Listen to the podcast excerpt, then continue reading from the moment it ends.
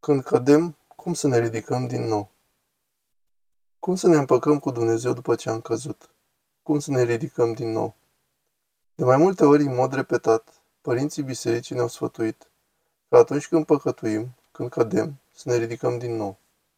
E unul dintre cele mai de bază principii ale vieții duhovnicești. Când cădem, să ne ridicăm din nou, să începem din nou. Ne putem întreba, cum să fac asta? Cum să mă ridic de fapt din păcatele mele?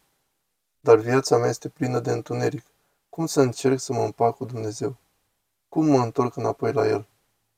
Sfântul Grigorie Palama, când se uită la povestirea din capitolul 9 din Evanghelia după Sfântul Apostol Matei, unde Iisus îl vindecă pe paralitic, Elia asta drept model pentru întoarcerea noastră la Dumnezeu.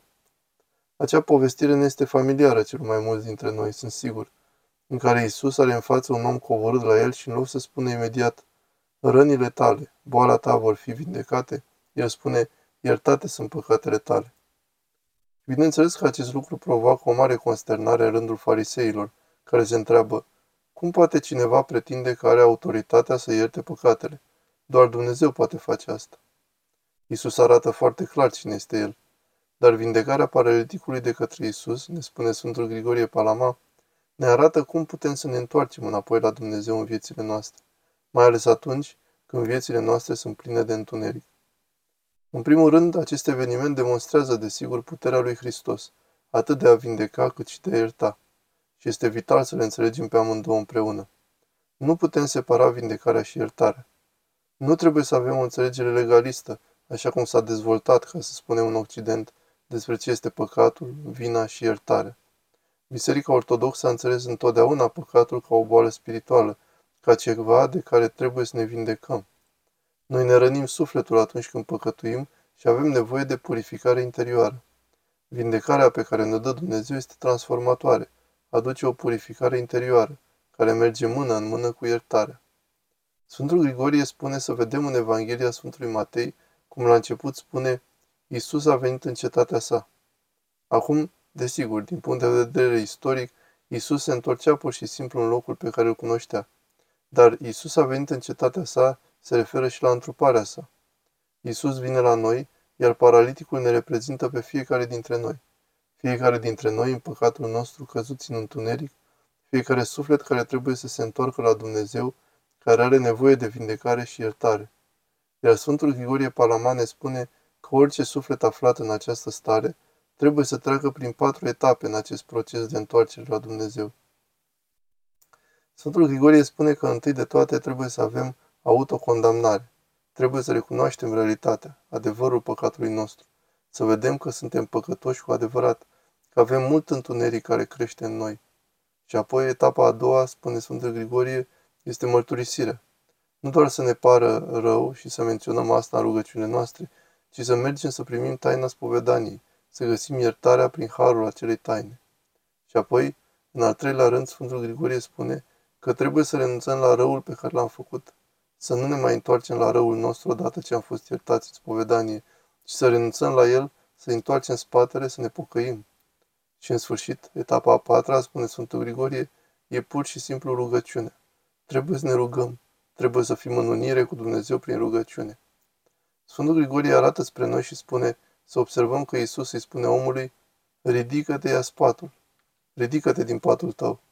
Sfântul Grigorie ne amintește că Hristos ne poruncește tuturor să ne ridicăm din patul nostru de păcat, din întunericul în care am căzut, din boala păcatului nostru, să ne ridicăm și să ne întoarcem, să începem din nou. Și desigur Iisus îi poruncește omului, ia-ți patul și mergi la casa ta.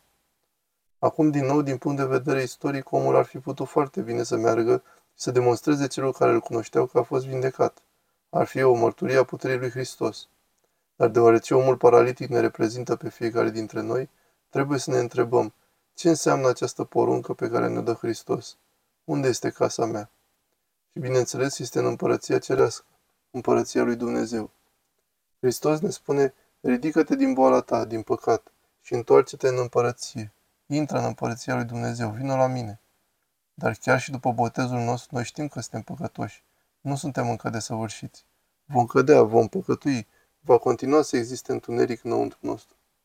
Aceste patru etape ale reconcilierii ale întoarcerii la Dumnezeu nu sunt ceva ce facem doar o dată în viață, ci trebuie să devină un proces continuu, un model de viață, un proces continuu de autocondamnare, de mărturisire, întoarcere de la păcat și de rugăciune până la ultima suflare a vieții noastre. Să nu dăm vina pe nimeni altcineva în afară de noi înșine pentru tot ce am făcut, pentru toate cele de care suntem vinovați și să căutăm mereu împăcarea cu Dumnezeu. Trebuie să ne amintim de niniviteni. Dumnezeu l-a trimis pe Iona să pronunțe sentința lui, condamnarea lui asupra răului pe care îl făcuseră ninivitenii. Și au primit acest mesaj. S-au îmbrăcat în sac și s-au culcat în cenușă și s-au pocăit colectiv, s-au pocăit și Dumnezeu a arătat îndurare. Am putea spune în primul rând că, desigur, acesta e un semn al iubirii și milei lui Dumnezeu, a dorinței lui de a ierta, dar e și un memento pentru noi când ne uităm la națiunile noastre, când recunoaștem adâncimea la care a căzut propria noastră națiune, adâncimea păcatului, răul, întunericul. Nu trebuie să ne pierdem speranța. Pocăința colectivă poate aduce mila lui Dumnezeu, dar bineînțeles și individual, pocăința aduce iertare și milă. Trebuie să găsim același duc de pocăință în viața noastră.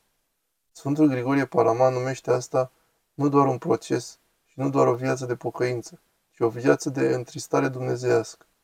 Trebuie să simțim această întristare dumnezească mereu. Și este dumnezească pentru că nu este o chestiune de deznădejde. Nu trebuie să cădem într-o deznădejde lumească.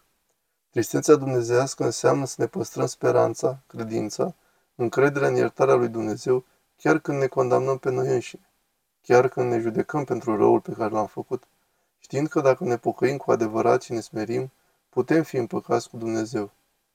Dumnezeu l-a trimis pe Iona ca un mesaj de condamnare, dar Hristos nu vine cu condamnare, ci cu o chemare la pocăință, cu o ofertă de îndurare și iertare.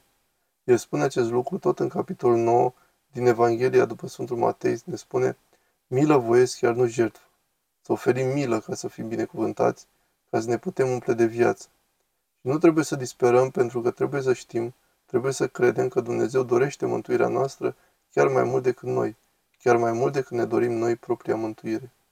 În dragostea sa infinită pentru noi, Dumnezeu dorește să fim salvați chiar mai mult decât ne dorim noi. Dumnezeu caută în permanență, clipă de clipă, o ocazie de a turna harul său în viețile noastre. Doar o mică oportunitate, tot ceea ce trebuie să-i oferim. Să ne luptăm măcar puțin, să ne pocăim, să ne întoarcem de la păcatele noastre doar puțin.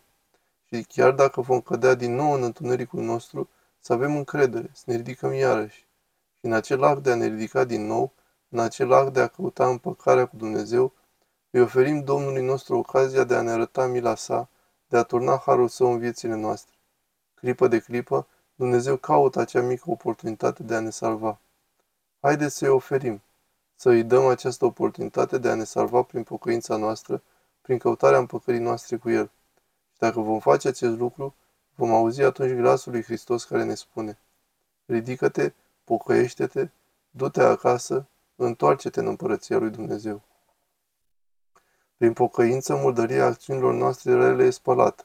După aceasta participăm la Duhul Sfânt, nu în mod automat, ci în funcție de credința, smerenia și dispoziția interioară a pocăinței în care este angajat sufletul nostru. Din acest motiv, este bine să ne pocăim în fiecare zi, deoarece actul pocăinței este nesfârșit. Sfântul Simeon, noul teolog